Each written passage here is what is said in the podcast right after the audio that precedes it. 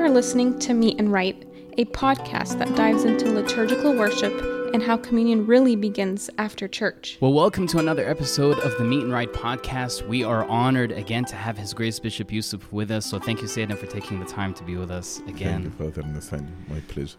Sayyidina, um, we want to talk about a, a churchy word that we hear a lot, but maybe we have one definition of it. The word is fellowship. For many of us, we think of fellowship just involving food or coffee or just at a superficial level. One definition that we see for fellowship online is this a friendly association, especially with people who share one's interests. So maybe that's a, a, a superficial definition that we have when we think of the word fellowship. But I would, I would love for your grace to talk to us about what is liturgical fellowship and, and what does that mean? St. John uh, the theologian, in his first letter, chapter 1, he used the word fellowship more than one time.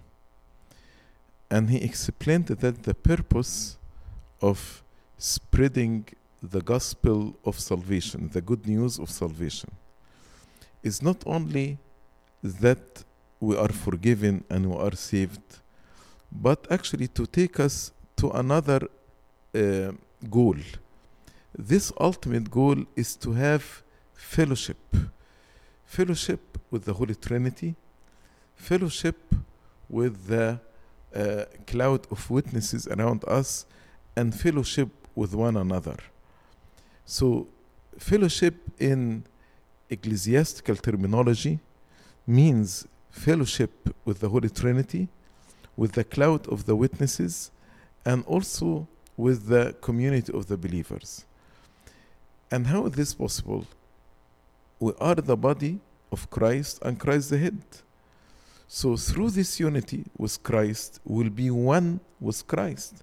The body is both the cloud of witnesses and the community of believers on earth. Mm. And the head is Christ.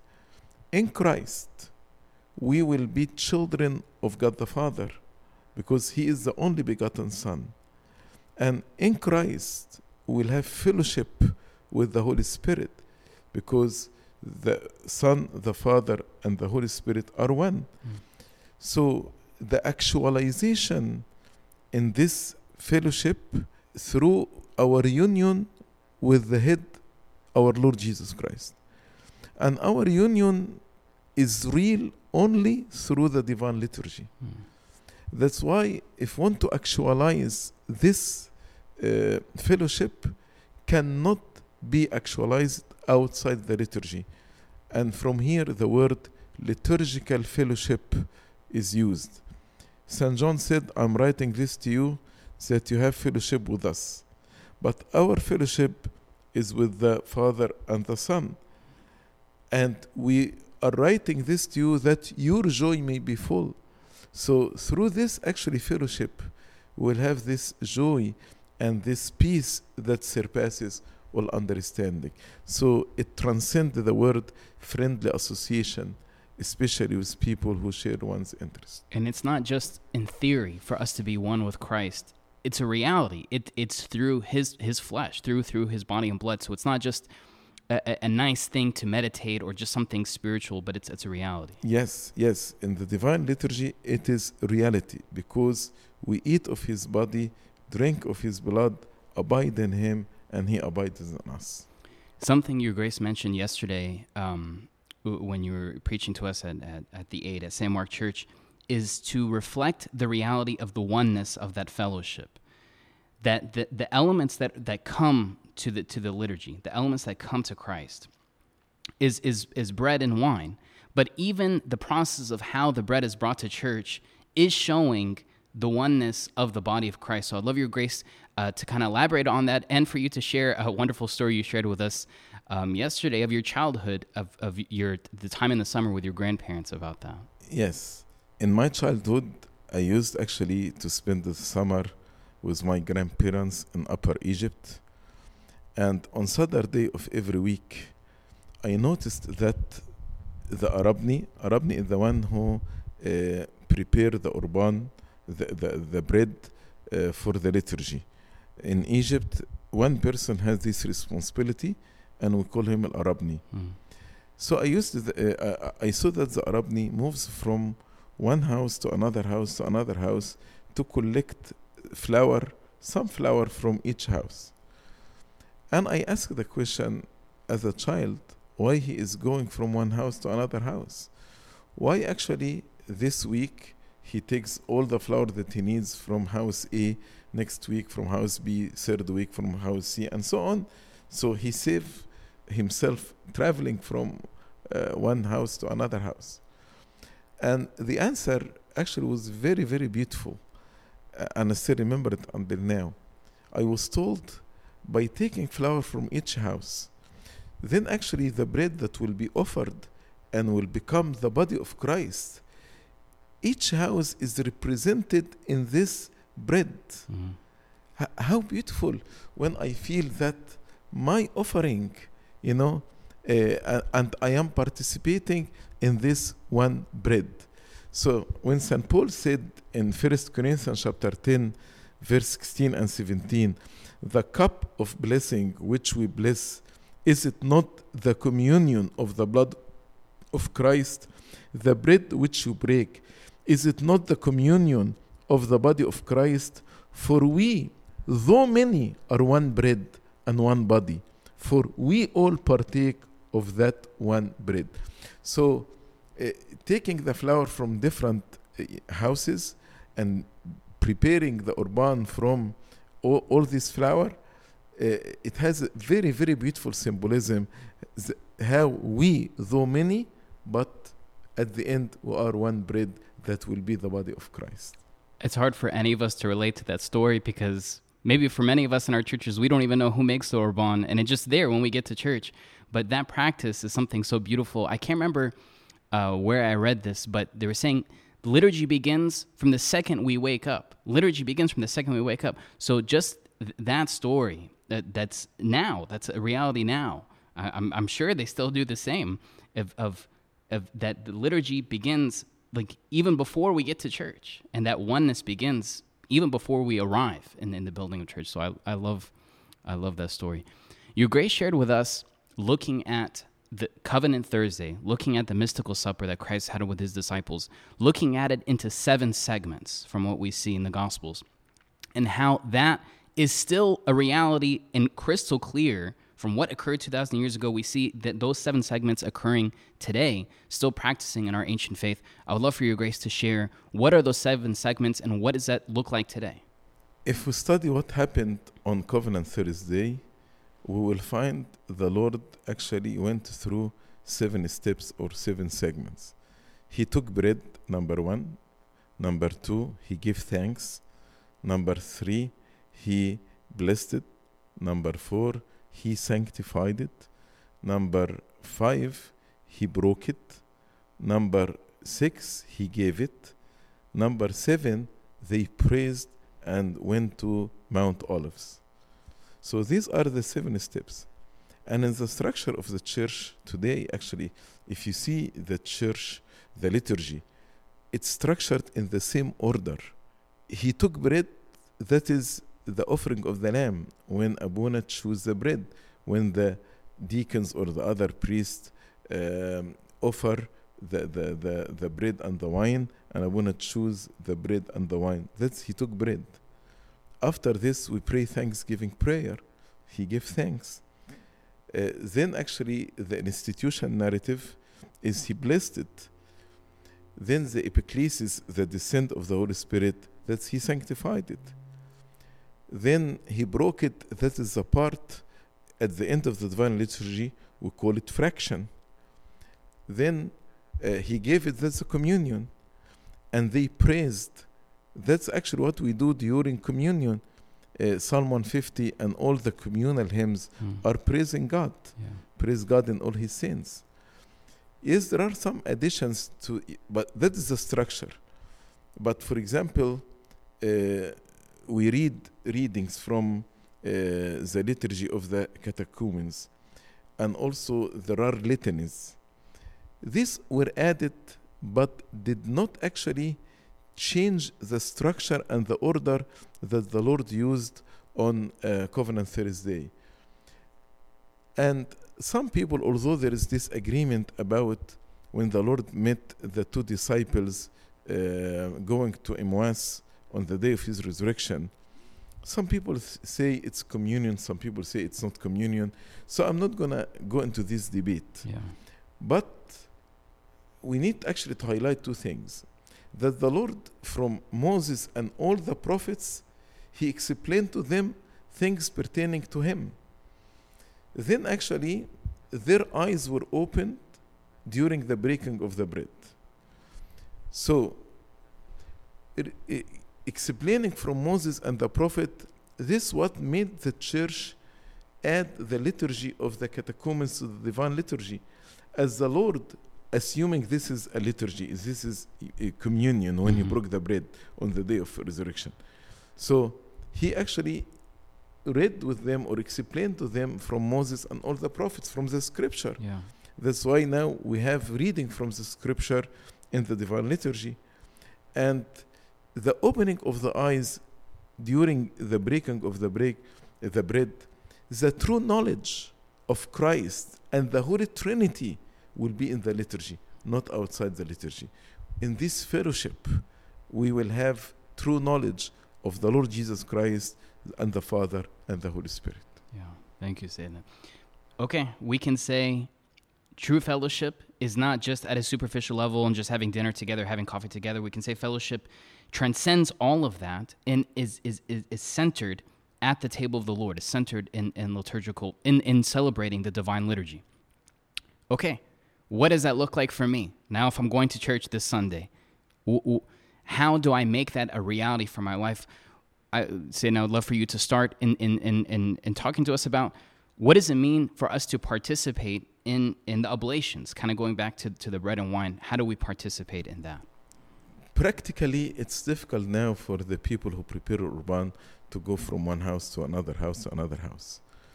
But i think the simplest way when we come to the church to worship on sunday we should not come empty handed uh, even if i pay my tithe once a month or i pay it electronically or i send a check or, or whatever that's fine.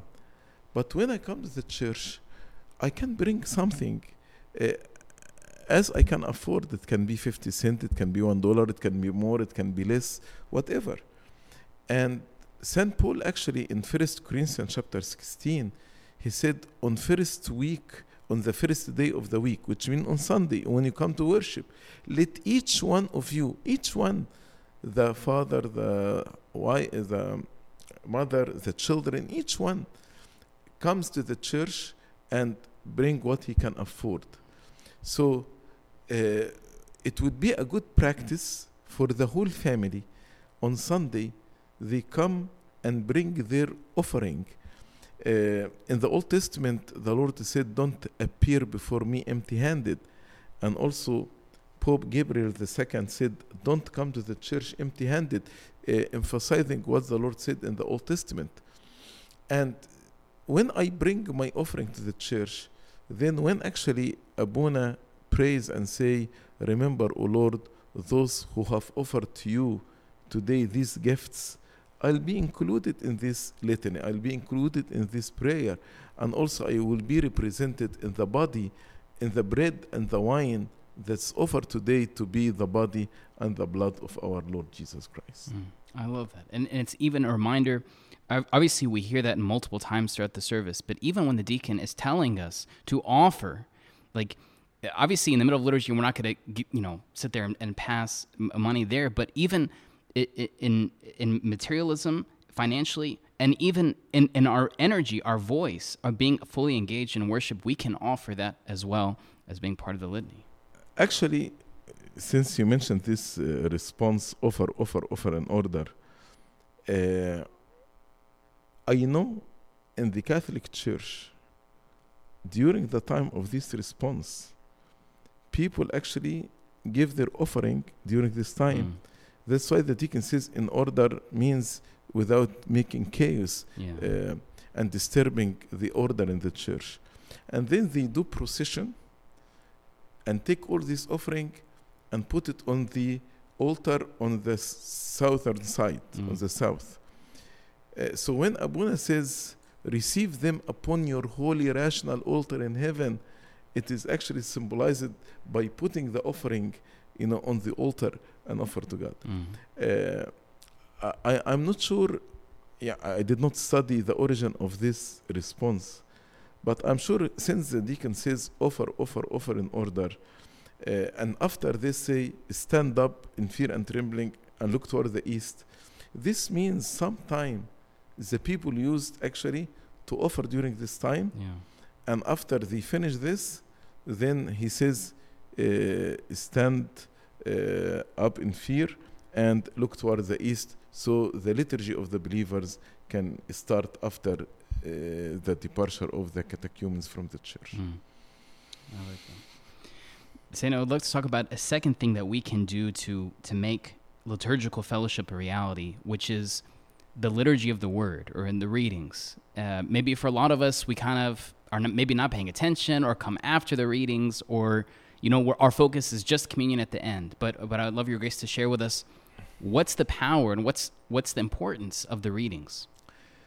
Can I say I have fellowship with you and we have uh, different minds? I'm not speaking about disagreement because disagreement can complement one another. Mm. But different minds is totally different. Uh, they are contradicting, not complementing.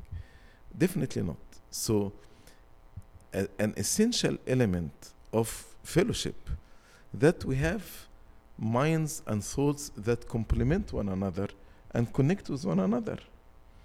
So, one purpose of the readings, when we read, uh, we hear the reading, is actually to make us, all of us, the same mind, to have one mind, the mind of Christ.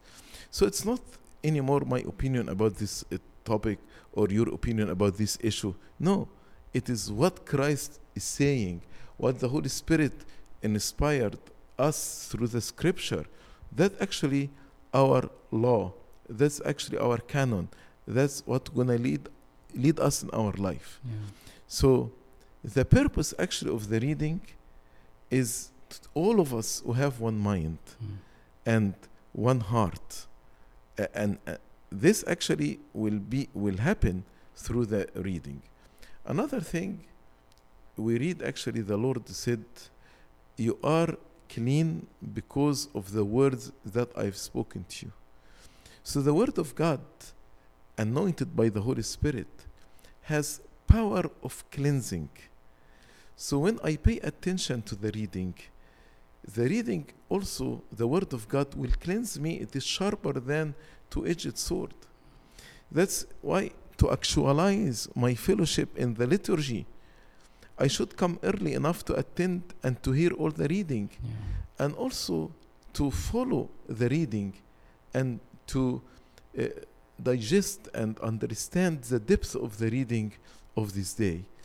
S- Then, actually, this fellowship will not be just a word, we say it, but all of us, we will leave the church on that day having the same mind, the same understanding, the same law, the same canon, the same commandment, the same heart toward one another. Absolutely. Now, If I may say, Edna, just to all the deacons who are listening, please, please, please be clear in, in when you're reading the, the readings because you, you are delivering eternal truth to the people. So if we're kind of mumbling or maybe we don't even understand ourselves, how do we expect our people to understand? So maybe just something for our deacons on that. In Nehemiah chapter 8, and usually when I speak to the deacons, the readers, about how they should read, I go to Nehemiah chapter 8. Because when the Levites read from the law, there is a very important word, you find it in Nehemiah 8. They read and made the sense Mm. making the sense. So, for example, how to I read a question is different how to I read an answer, Yeah. how I read with exclamation mark. Making the sense is very important. Yeah. But as your reverence just said, some people just read, read, read, uh, and and sometimes the deacon doesn't understand what he is reading. That's why he cannot make the sense. Mm. And and thank God now the readings are available uh, on on many application on the internet. I, I think it would be good if they practice how to read the night before they come to the church.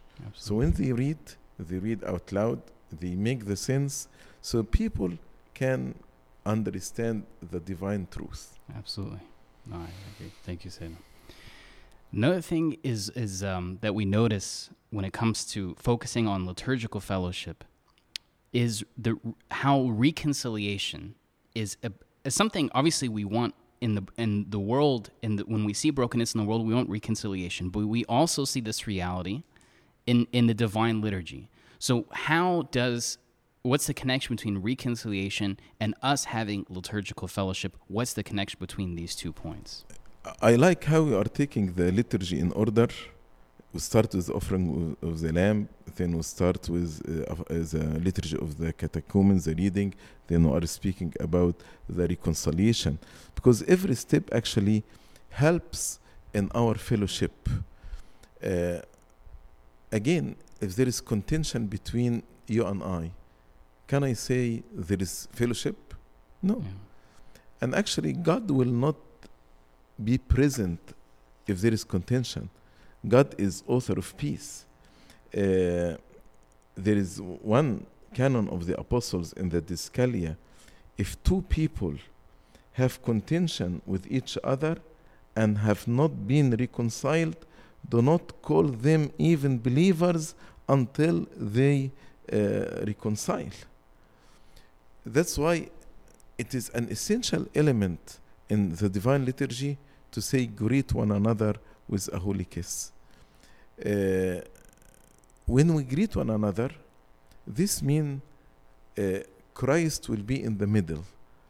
And Christ, He told us, if you offer your offering on the altar, and remember there is something between you and your brother, leave your offering, go reconcile first, and then come and bring your offering.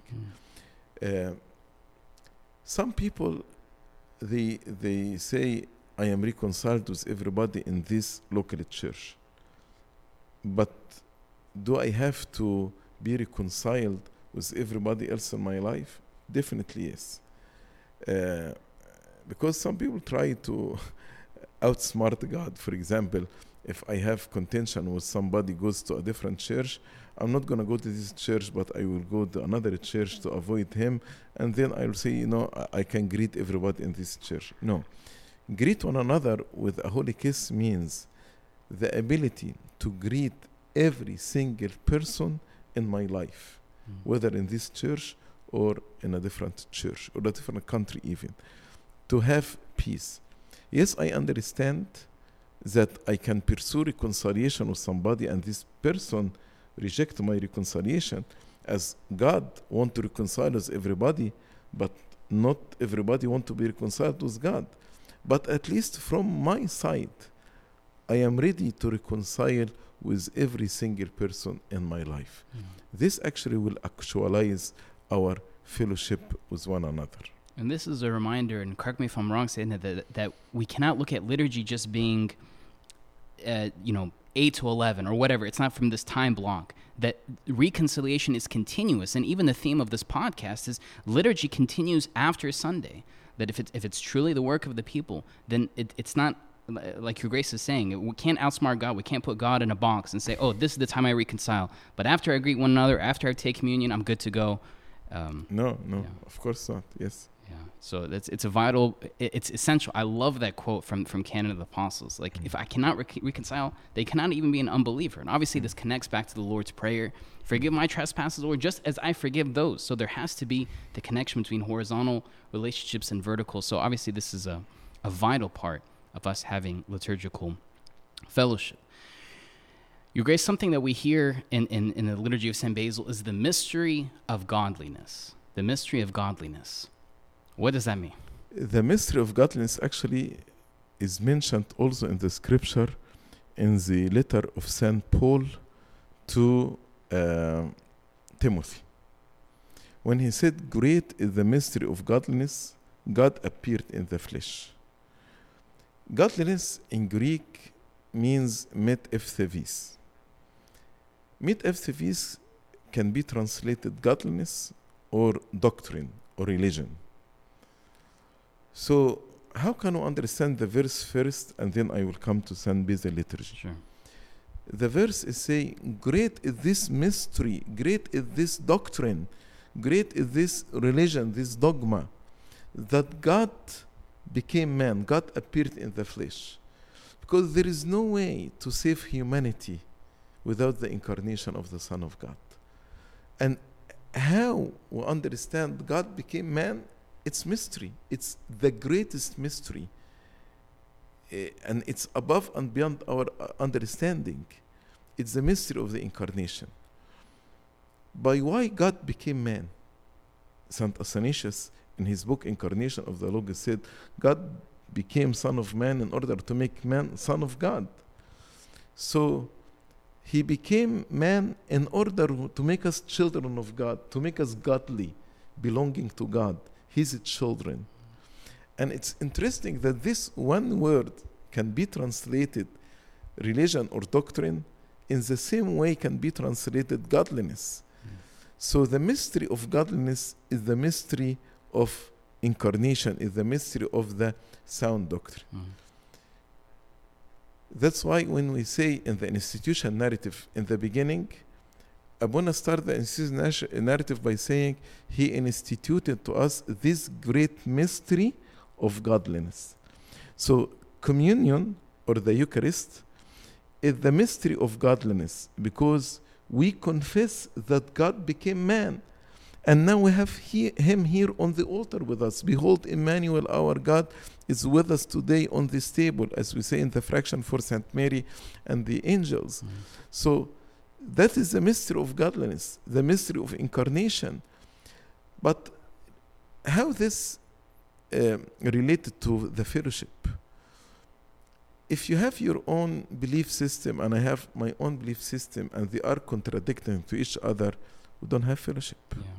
And I cannot have fellowship with God the Father and the Son and the Holy Spirit if I don't follow the sound doctrine. Mm. That's why St. Paul, in his letter to Galatians, he said, Even if angels came to you with a different teaching, let him be accursed. So, we can say the doctrine of incarnation is the doctrine of godliness. And we cannot have fellowship with one, with one another unless we have the same faith, uh, the same doctrine, the sound doctrines that relieve, revealed by God to us. Uh, some people they say, just let us put aside the theological differences and live with each other in a spirit of love. So you can you have your own belief system, I have my own belief system. Uh, you can have your own religion even, and I have my different religion. So somebody believes that Christ is God, somebody believes Christ is a prophet, but through the spirit of love, we, we can have fellowship with Yeah. one another. Yeah. That's deception. Yeah. That's deception. You cannot do this. In order to have fellowship, you need actually to have the same faith, the same doctrine that is revealed by the Holy Trinity to us. Mm. And I love how that Greek word has two very diverse definitions because I can say, okay, you can have your own version of God. I have my own version of God. We can live a godly life or have a mystery of godliness because now God is ethereal or just so theoretic, theoretical. But now, as your grace is saying, it, it has two diverse d- uh, meanings, but it's the reality. The, the, the dogma is the incarnation. That is the that is the mystery of godliness. Well, thank you so much, Sayedna, for, for shedding light on a phrase that we hear a lot, mystery of godliness, and for shedding light on many points as far as how we can have fellowship in the highest sense of what that is liturgically in the context of the church. Thank you, Sayedna. We're looking forward to uh, another episode for part two of the remaining points. You have been listening to Meet and Right. For more episodes and resources, make sure to check out CopticHymnsInEnglish.com.